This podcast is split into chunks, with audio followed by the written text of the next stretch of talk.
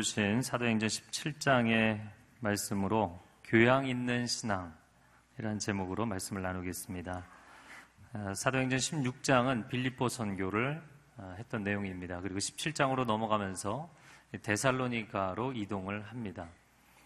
아, 빌립보를 사도행전 16장에 마게도니아 지경 첫 성이다. 첫 번째 가는 도시다. 소개를 했던 것은 로마의 식민지로서의 중요성이 있었기 때문입니다. 아, 물론 다 식민 통치를 받았지만 식민지 콜론이라는 명칭은 아, 무 도시나 주는 것이 아니었습니다. 그에 반해서 데살로니가가 중요했던 것은 실제 행정상 마케도니아 지역의 수도였기 때문입니다. 아, 그래서 사도 바울은 전략적으로 어, 그 데살로니가라는 도시로 다른 도시들을 어, 머무르지 않고 바로 직행을 했던 것이죠. 근데 오늘 본문의 10절 말씀은 1절부터 9절까지 이 데살로니가에서의 여러 가지 사건들이 있었고 그리고 10절은 그 데살로니가를 떠나는 장면입니다.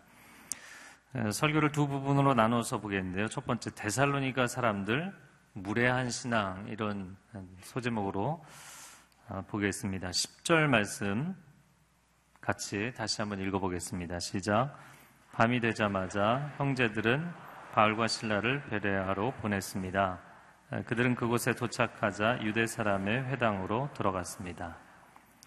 아, 밤에 데살로니가 사람들이 아, 바울과 신라를 야반 도주를 시킨 것입니다. 왜냐하면 데살로니가에서 많은 사람들이 믿었지만 또 믿지 않는 아, 복음을 거부한 유대인들이 굉장히 격분하면서 공격적으로 나왔기 때문입니다.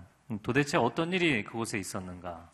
아, 먼저 데살로니가에 대해서 아, 살펴보면 이 데살로니가는 마케도니아의 왕인 카이안더라는 사람이 주전 315년 경에 아, 자기의 아내이기도 하고 알렉산더 대왕의 의부 자매이기도 한 데살로니카라는 여인을 위해서 시작을 한 세워놓은 도시입니다. 인구 20만 명의 상당한 규모, 그 당시로는 큰 규모의 도시였고요. 마케도니아 지역의 최대 항구이자 국제적인 교역의 중심지이기도 했습니다. 그래서 상당수의 디아스포라 유대인들이 이곳에 정착을 하고 있었죠. 바울과 신라는 이 도시의 중요성을 고려해서 앞부분의 내용을 보면 3주 동안 안식일마다 그곳에 가서 강론을 집중적으로 교육을 합니다. 어, 빌립보를 들렸을 때는 여러분 그 본문을 기억하시겠지만 유대인 정착지도 없었고 유대인 회당도 없었어요. 어, 특별히 유대인들이 활동을 하는 도시가 아니었습니다. 그렇기 때문에 이곳에는 유대인 공동체가 있고 회당이 있으니 얼마나 반가웠겠는가. 왜냐하면 이곳이 사도 바울의 복음 증거의 교두보 역할을 했기 때문이죠. 아, 게다가 이 유대인들은 하나님을 경외하는 사람들이고 예, 구약의 말씀을 익히 잘 알고 있고 메시아 대망 사상을 가진 사람들이죠. 아, 게다가 그곳에는 유대인들뿐만 아니라 유대교로 개종한 경건한 이방인들도 있었습니다. 자, 앞부분에 2절과 3절 말씀을 읽어보겠습니다. 시작. 바울은 늘 하던 대로 회당에 들어가 3주 동안 안식일마다 성경에 대해 사람들과 토론했습니다. 그리스도가 고난을 받은 후 죽은 사람들 가운데서 살아나셔야 했던 것을 설명하고 증명하며 말했습니다. 그리고 내가 여러분에게 선포하는 이 예수가 바로 그리스도십니다. 라고 전했습니다.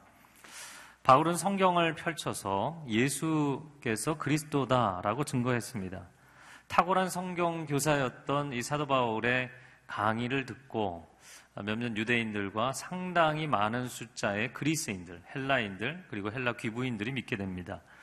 그런데 문제는 복음을 받아들이지 않은 사람들의 태도였습니다. 5절 말씀을 또 읽어보겠습니다. 시작. 그러자 유대 사람들에게 시기가 일어났습니다. 그래서 시장에 불량배들을 끌어모아 때를 지어 도시 안에 소동을 일으켰습니다. 그들은 바울과 신라를 찾아 사람들 앞에 끌어내려고 야손의 집으로 쳐들어갔습니다. 아, 그들이 이런 행동을 했던 동기는 시기심이었다. 음, 어디서 나타난지도 모르는 이 떠돌이 전도자들이 자신들이 소중하게 생각하는 자신들의 문화적 종교적 아지트인 회당에 나타나서 아, 그곳에서 유명세를 얻게 되니까 마음이 어려웠다는 것이죠. 아, 그런데 이 사도 바울이 워낙 탁월하게 성경에 근거해서 티칭을 했기 때문에 아, 나름 성경에 대해서 그래도 조예가 깊은 이 유대인들이 반박할 수 있는 근거조차 없었습니다. 예, 그랬기 때문에 그들은 다른 방식으로 공격을 했던 것이죠. 예, 바울이 머물고 있던 야손의 집에 쳐들어가서 야손과 그 일행을 끌어다가 로마의 행정관들 앞에 세우고 소송을 합니다. 예, 그들이 고소한 내용은 6절과 아, 7절에 나오는데요. 가이사의 칙령을 이들이 거역했다. 그리고 다른 왕 예수가 있다고 주장을 한다. 아, 그런데 또 희한한 점은 그 뒷부분의 내용을 보면 이 행정관들이 너무나 쉽게 이 사람들을 보석금을 받고 풀어줬어요. 그러니까 특별한 사건이 일어나지도 않았고 어떤 정황이 포착되지도 않았기 때문인 것이죠. 저는 이 데살로니가에 있는 아, 반대파 유대인들에게서 심각한 그들의 신앙과 태도의 문제점을 보게 됩니다. 한 세 가지 정도인데요. 이 세 가지가 별로 뭐 긍정적인 내용이 아니지만 제가 자막으로 보여드리는 것은 우리가 절대로 이런 신앙을 가져서는 안 되겠다라는 것입니다. 첫 번째, 정의를 말하지만 정의롭지 않은 사람. 여러분, 정의가 무엇입니까? 많은 어, 정의가 가능하겠지만 쉽게 이야기를 하자면 바르지 않은 것을 바르게 만들자는 것이죠. 어, 그러나 그들 자신이 바르지 않았다는 것이죠. 내면의 동기를 숨기고 겉으로 포장을 해서 고소를 했어요.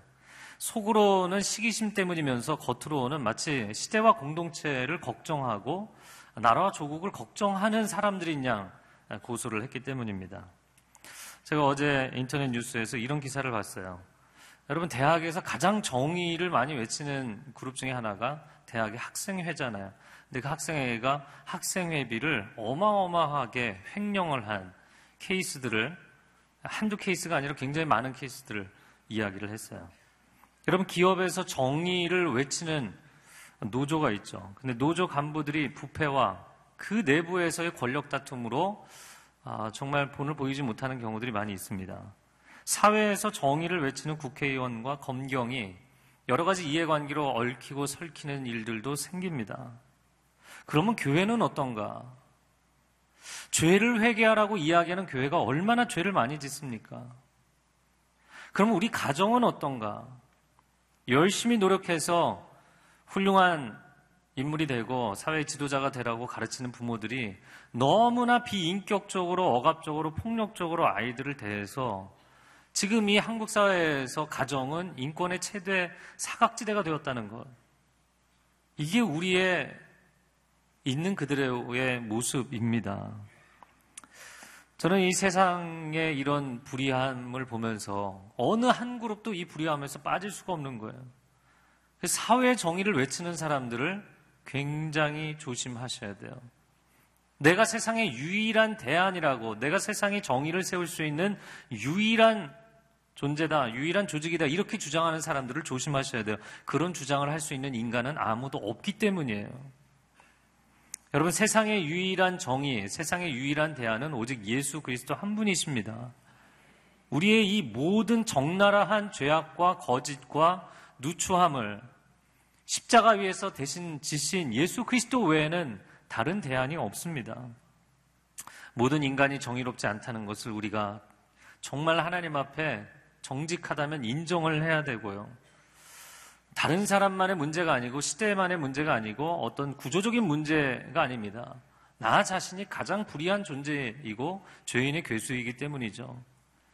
우리는 크리스찬으로서 각자의 이 사회에서의 부르심의 영역에서 기초부터 정직하게 정말 겉과 속이 다르지 않은 정직함으로 사회의 기반을 세워가는 그런 축복의 사람들이 되시기를 바랍니다.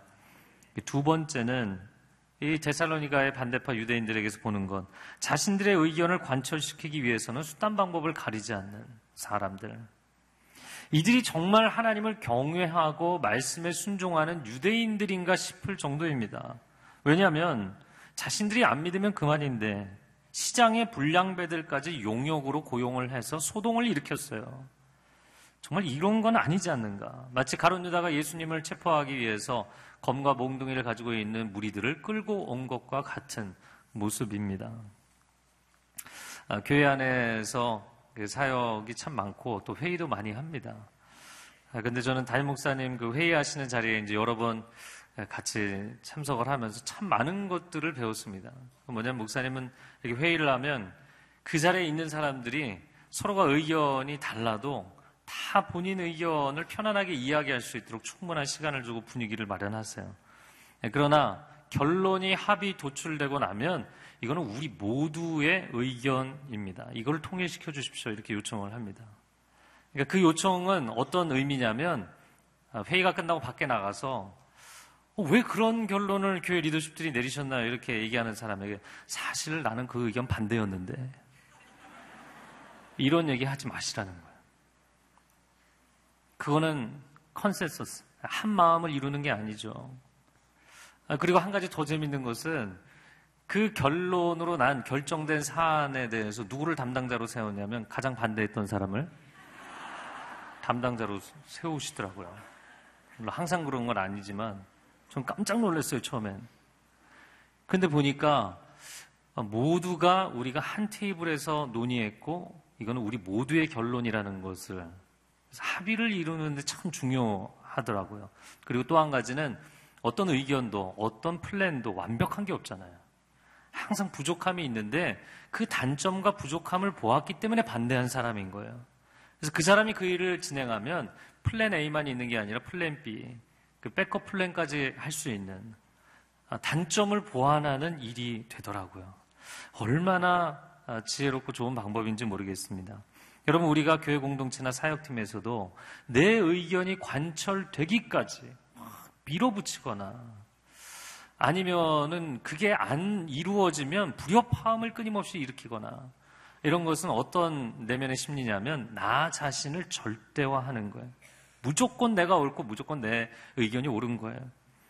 여러분 우리가 신앙생활을 하면서 오해하지 말아야 될 것이 있는데 신앙은 하나님을 절대자로 믿는 것이지 그 하나님을 믿는 나의 생각이나 방식을 절대화시키는 게 아니라는 거예요. 근데 크리스찬들이 이 차이점을 크게 오해할 때가 많습니다. 그리고 신앙이 좋으면 목소리가 커져요. 그리고 캐릭터가 강해져요. 예. 물론 강건한 건 좋은데 강팍해지면 이제 문제가 되는 거죠. 아, 그래서 이걸 호가호이라고 이야기를 합니다.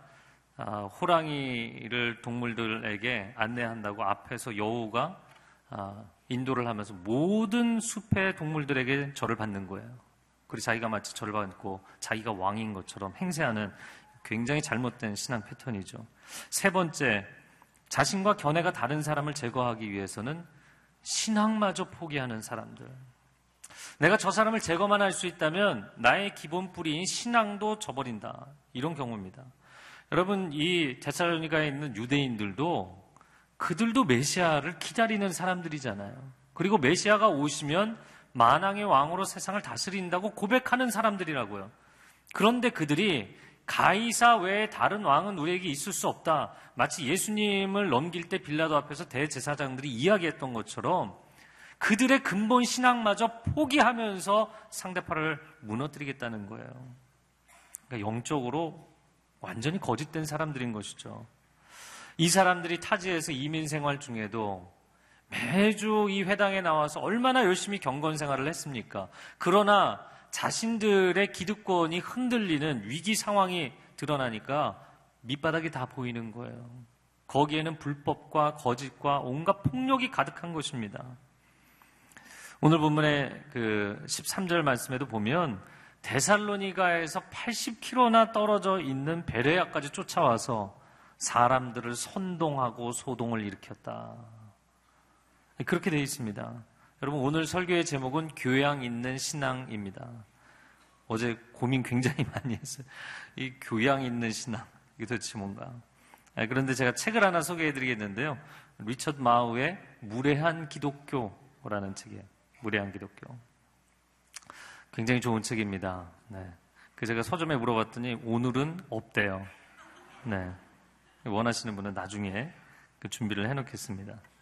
이 책이 주장하는 것은 다원화 사회에서 타인에게 복음을 증거하기 위해서는 크리스천들이 기본적인 매너를 지켜야 된다는 거예요. 적어도 타인을 존중하고 사랑하고 온유하게 겸손하게 인내하며 관용하는 태도가 우리에게 갖춰져 있어야 된다라는 것입니다. 근데 이 책의 원 제목이 뭐냐면 Uncommon Decency라는 제목입니다. Uncommon Decency. 이걸 직역을 하자면 뭐냐면 비일상적인 예의라는 거예요. 예의라는 것은 사실 사람들이 살아가는 데 있어서 서로를 배려하는 카먼, 상식적이고 일상적인 것이어야 되는데 오늘날 세상이 너무나 경쟁 사회가 되고 각박해지다 보니까 이 예의라는 것 자체가 이상한 것이 되었다는 거예요. 다 치고 나가야 돼요. 다 상대방을 밟고 올라서야 돼요. 이게 마치 당연한 것처럼 되어버리고 예의를 갖추는 것은 찾아보기 어려운 일이 되었다는 거예요.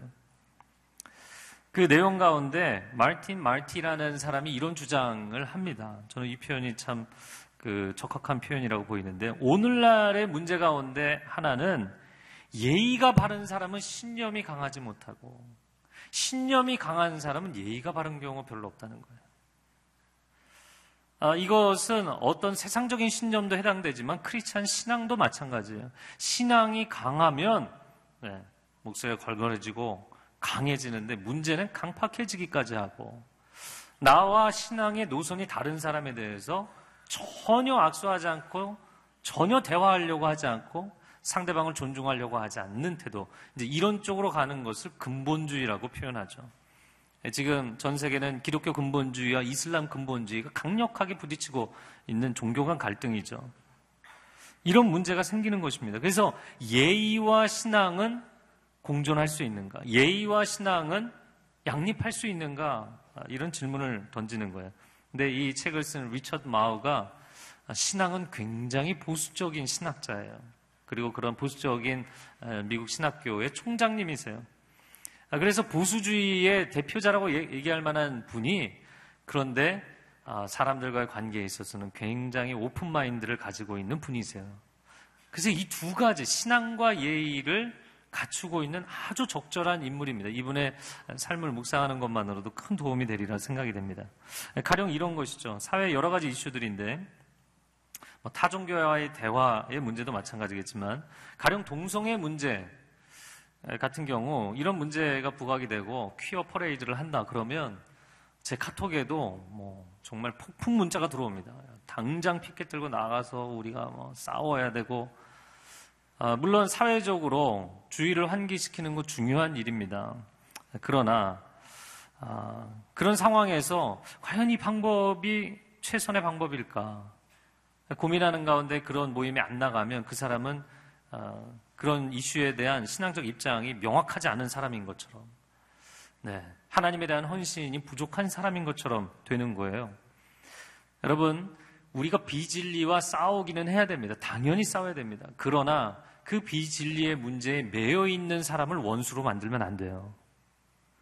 문제는 싸우기는 싸우는데 그들과 원수가 된다는 게 문제예요. 더 큰 문제입니다. 예수님께서 창기와 세리들을 용납하신 것은 그냥 죄 지어도 된다고 허락을 해주신 게 아니에요. 죄 짓는 삶을 허용해 주신 게 아닙니다. 그들이 죄를 회개할 수 있는 기회를 주시는 거예요.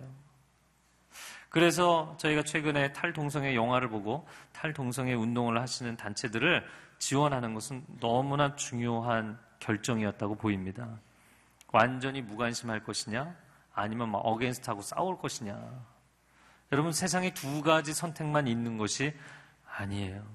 죄의 문제, 비진리의 문제와는 싸우되 그러나 죄인은 사랑하라는 것이 성경의 메시지입니다. 자, 두 번째 부분 데살로니가 사람들과 비교가 되는 베레아 사람들은 어떠했는가? 그래서 베레아 사람들 교양 있는 신앙이라는 소 제목으로 말씀을 이어가겠습니다. 11절 말씀 같이 읽어보겠습니다. 시작.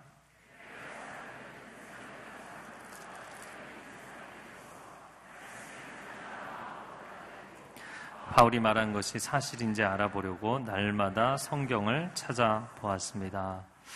바울과 신라가 데살로니가에서 80km 떨어진 베레아로 갑니다. 이 베레아는 마케도니아 평원의 남쪽에 위치해 있고 그리고 올림푸스 산맥의 그 산기슭 북쪽 산기슭에 위치해 있는 작은 언덕에 아, 자리를 잡고 있는 도시입니다.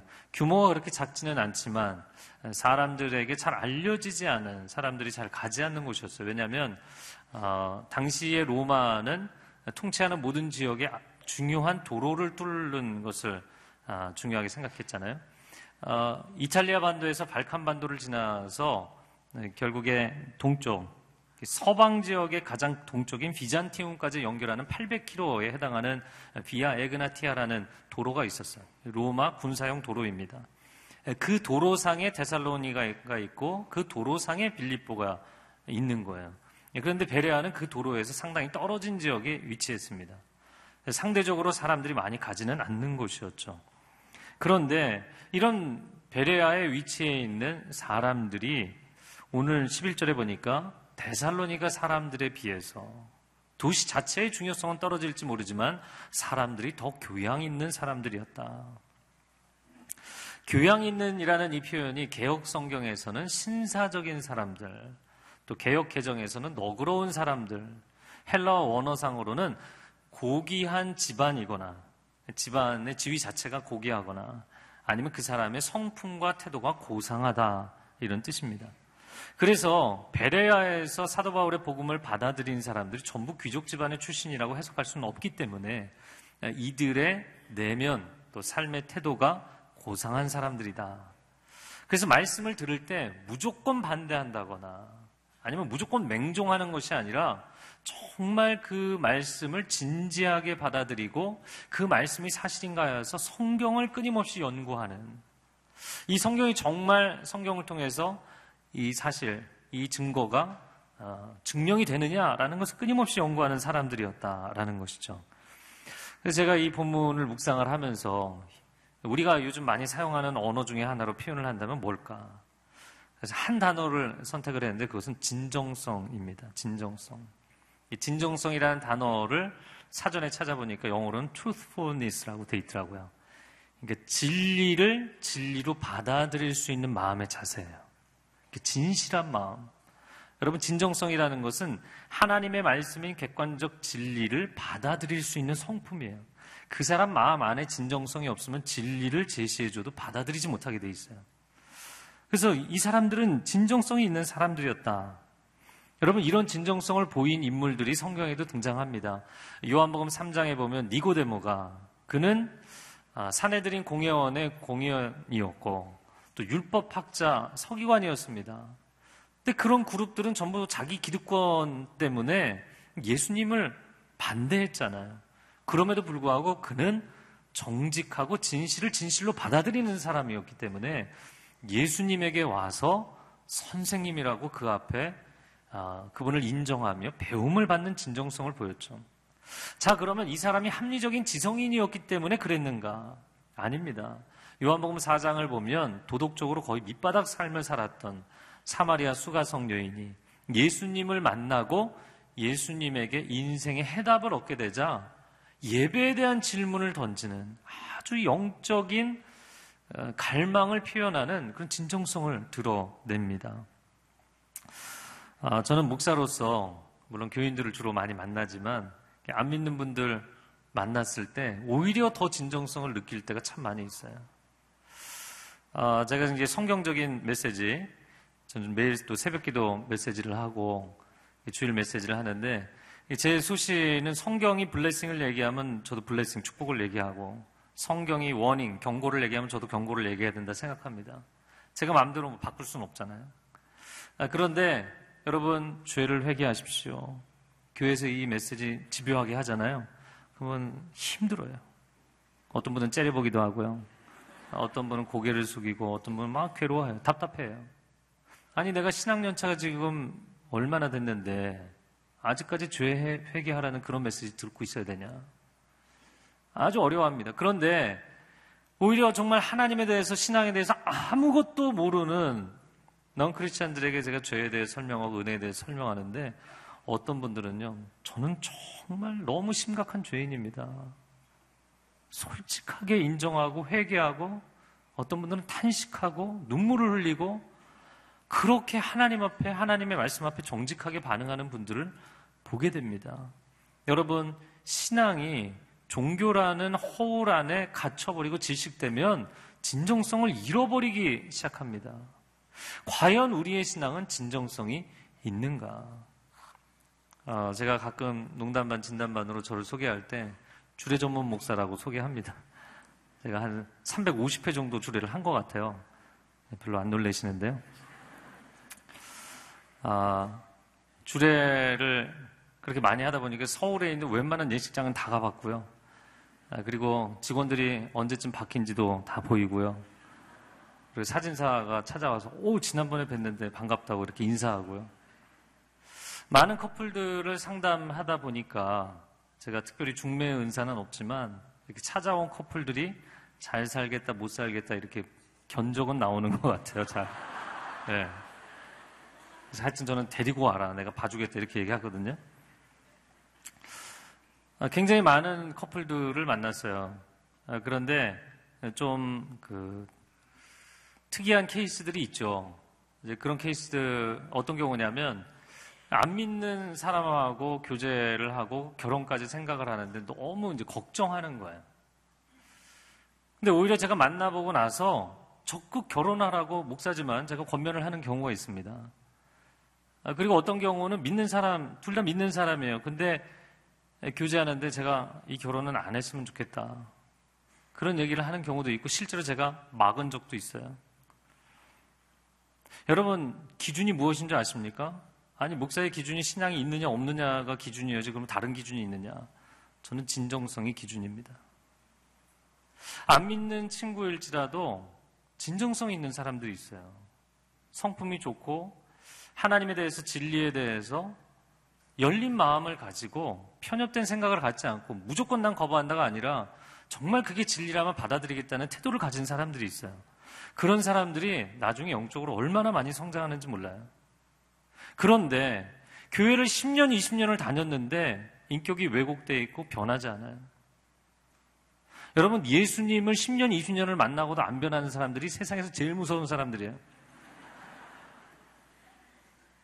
그리고 결혼 준비를 하면서 막 끊임없이 상대편을 막 고통스럽게 하는 거예요. 비인격적이고. 아시잖아요. 결혼 전의 문제는 결혼하고 나서 뚜껑을 열어보면 빙산의 일각이거든요. 근데 결혼 전에 그 정도로 심각하면 굉장히 많이 인격적으로 어려운 것이거든요. 우리 안에 사람을 대할 때 진정성이 있는가? 여러분, 사실 신앙생활 하면서 여러 가지 참 문제가 많습니다. 제가 여기 서빙고에서 원래 사역을 시작했었기 때문에 서빙고에서 가끔 큰 집회가 있으면 주차 봉사도 하고 그랬었는데 어 거기 대시면 안 됩니다. 거기 입구라서 실갱이를 하고 있다가 저쪽에서 또 뭐또 뭐 다른 차가 막 다른 데 대고 있어. 거기 대시면 안 됩니다. 그러고 막 달려가는데 이쪽에 벌써 대고 도망갔어요. 그리고 본당에 들어오셔서 막 손 들고 은혜 받으시는 거예요. 내려와서는 주차위원하고 막 멱살 잡고 싸우고. 이게 신앙과 삶이 겉도는 거예요. 이게 따로 가는 거예요. 어, 지위와 나이, 성별과 인종, 국적과 배경 따지지 않고 정말 사람은 사람으로 사람이기 때문에 하나님의 형상이기 때문에 존중하는 그런 기본적인 매너가 우리에게 있는가? 제가 서빙고에서 18년 전에 파워웨이브 중등부 전도사를 할 때였어요. 그때 20대 중반이었기 때문에 정말 완전히 햇병아리였어요. 아, 그런데 그때 중등부 담당하시는 장로님이 이해업 장로님, 지금은 천국에 계신데요. 아, 그 장로님께서 백발에 연세도 있으시고 당의 운영위원이셨고 저는 뭐 온누리계 사역이라는 걸 처음 해봤기 때문에 그렇게 중요한 분인지도 몰랐어요. 근데 이 장로님께서 매주일 아무것도 모르는 이 신참 전사가 나타나면 정말 90도 인사를 하셨어요. 제가 너무 송구스러워서 장로님 막 손을 잡고 일으켜야 될 정도로 아 근데 장로님께 제가 장로님 이번 여름에 저희 중동부 이런 사역을 해보면 어떨까요? 그러면 장로님께서 항상 제가 5년을 섬겼는데 한박 웃음을 지으시면서 전도사님 너무 좋은 생각입니다. 뭐 항상 그렇게 했어요, 사실. 뭐 실수도 많고 이상한 생각도 하죠. 그런데 항상 그러셨어요. 그 아드님이 저랑 동명이인이어서 그러셨는지, 어, 근데 아드님보다 나이가 어린 저를 항상 존중해 주시고, 세워 주시고, 격려해 주시고, 사역을 하면서 많이 위축될 수 있는데 참 그 장로님의 그 매너, 아, 그 사람을 향한 그 존중함과 진정성 얼마나 그리운지 모르겠습니다. 여러분 우리가 사람을 대할 때 뿐만 아니라 사실 이 본문의 11절은 베레아 사람들이 진정성이 있어서 이 사람들이 교양이 있는 사람들이라서 말씀을 그렇게 진지하게 대했다는 거예요. 여러분은 하나님의 말씀을 대할 때 이런 진정성이 있는가? 제가 2003년부터 2004년까지 두란노 천만 큐티 운동본부 본부장을 했습니다. 그때는 30대 초반이었는데요. 정말 날마다 똑같은 강의안을 들고 전국에 있는 교회를 다니면서 세미나를 했어요. 참 재밌는 거는 똑같은 강의인데 결과가 달라요. 똑같은 강의를 했는데 결과가 달라요. 참 놀랍다 이런 생각이 들어요. 어느 교회 가면 무슨 말을 해도 늪처럼 빠져드는 반응이 없는 어떤 교회 가면 어떤 메시지를 해도 벽에서 튕겨나오는 것처럼 반발하는 근데 한 번은 사천에 집회를 간 적이 있습니다. 주일 오후였는데 제가 그 기억나는 것은 두란노 생명의 삶 직원 한 분하고 제가 이제 본부장 이렇게 둘이 간 거예요. 근데 사천공항에 그 교회 대표 장로님이 마중을 나오셨어요. 근데 분명히 본부장과 직원이 온다고 했는데 헷갈리는 거예요. 여기 저희 둘을 보고. 그러더니 얼른 직원에게 손을 내밀면서 어, 목사님 오셨습니까? 근데 이 직원분이 또 그걸 받아들이시는 거예요. 이렇게 악수를 하시면서. 그리고 이제 그 교회 도착을 했는데 주일 오전 예배는 이미 끝났고 오후 예배인데요. 오후 예배 이제 3시에 큐티 세미나를 대신한 거예요. 그 직원분하고 저하고 로비에 서 있었어요. 아직 시간이 있어서. 교인들이 이제 식사 끝나고 다 집에서 이제 오는데 어, 지방에 있는 교회 중에는 굉장히 큰 교회였어요. 그래서 오후 예배인데 한 4, 500명이 모이는. 또 교인들이 다 들어오면서 직원한테 목사님 안녕하시냐고 잘 오셨다고 인사하는 거예요. 근데 또 이 직원분이 어, 제가 아니고요. 뭐 이렇게 하셔야 되는데 다 인사를 받으시는 거예요. 아, 오후에 세미나를 하면서 강사 소개를 하고 이제 제가 올라가니까 사람들이 놀라시더라고요. 근데 이제 강의를 했어요. 근데 그날 강의를 하면서 마치 사람들이 그 하나님의 은혜를 꿀송이처럼 기다렸다는 듯이 막그 은혜를 다 스폰지처럼 빨아들이는 거예요. 제가 너무 이상해서 끝나고 나서 물어봤어요. 그랬더니 그냥 이 큐티 세미나를 듣기 위해서 두 달 전부터 온 교인이 기도를 했대요, 매일같이. 여러분, 내용의 문제일까요? 이건 회중의 문제죠. 우린 보통 예배를 드릴 때 오늘 목사님이 얼마나 설득력 있게 재미있게 잘 설교를 하나 한번 보자. 이런 입장일 때가 많죠. 은혜를 받는 것은 밭의 문제라는 거예요. 씨앗의 문제가 아니라 밭의 문제인 경우가 매우 많다는 것입니다. 여러분, 하나님의 말씀에 대해서 진정성을 갖게 되기를 축복합니다. 여러분은 정말 말씀을 읽고 계십니까? 하나님은 왜 선악과를 만드셨나요? 하나님은 왜 인간을 창조하셨나요? 여전히 그런 질문을 너무나 많이 받고 있는데요. 언제까지 챕터 1만 보고 계시겠어요?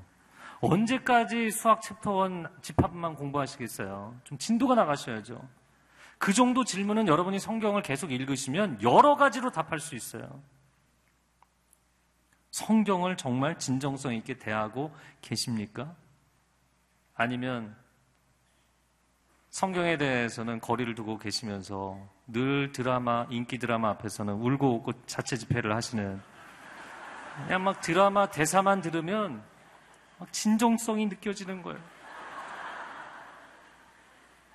실제 그런 인물이 있나요? 그런데 그 만들어진 대사는 뭐 너무너무 진정성 있게 느껴지는 거예요. 디모데후서 3장 16절 말씀 한번 같이 읽어보겠습니다. 시작. 모든 성경은 하나님의 감동으로 된 것으로 교훈과 책망과 바르게 함과 의로 교육하기에 유익하니 모든 성경입니다. 성경 66권 전부는 하나님의 감동으로 된 줄로 믿습니다. 하나님의 감동이란 성령의 감동을 의미합니다. 사람이 쓴 것이 아닙니다. 단순한 역사책이 아닙니다. 하나님의 영으로 감동하신 거룩한 책. 그래서 Holy Bible입니다. 그리고 사람을 교훈하고 책망하고 어, 바로 바르게 하고 의로 교육한다. 교훈이라는 것은 무엇이 옳은지를 알려주는 것이고 책망이라는 것은 그 기준에 맞지 않는 것을 지적해 주는 것이고 바르게 하는 것은 지적만 하지 않고 고쳐주는 것이고 그래서 NIV 성경에는 커렉션이라고 되어 있죠. 네 번째 의로 교육한다. 그 바른 하나님의 진리 안에 성장하게 해주시는 말씀. 이어지는 17절에는 그러므로 하나님의 사람으로 온전케 하시는 줄로 믿습니다. 정말 여러분은 온전해지시기를 원한다면 말씀에 대한 진정성을 가지십시오. 어설픈 신앙에 대한 질문 하지 마시고요. 성경을 읽으십시오. 정말 하나님의 말씀을 사모함으로 연구하십시오. 이제 교회가 새 학기가 개강해서 OBC, 성경 통독, 다양한 양육 과목이 열리잖아요. 사모함으로 신청하고 배우세요. 말씀을 통해 우리 삶에 역사하실 줄로 믿습니다. 함께 기도하겠습니다.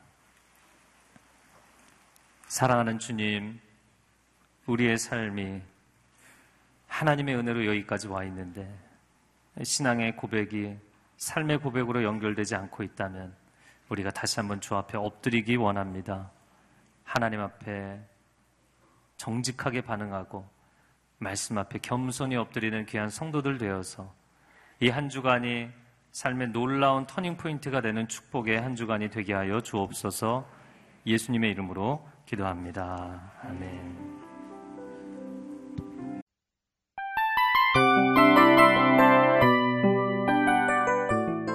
이 프로그램은 청취자 여러분의 소중한 후원으로 제작됩니다.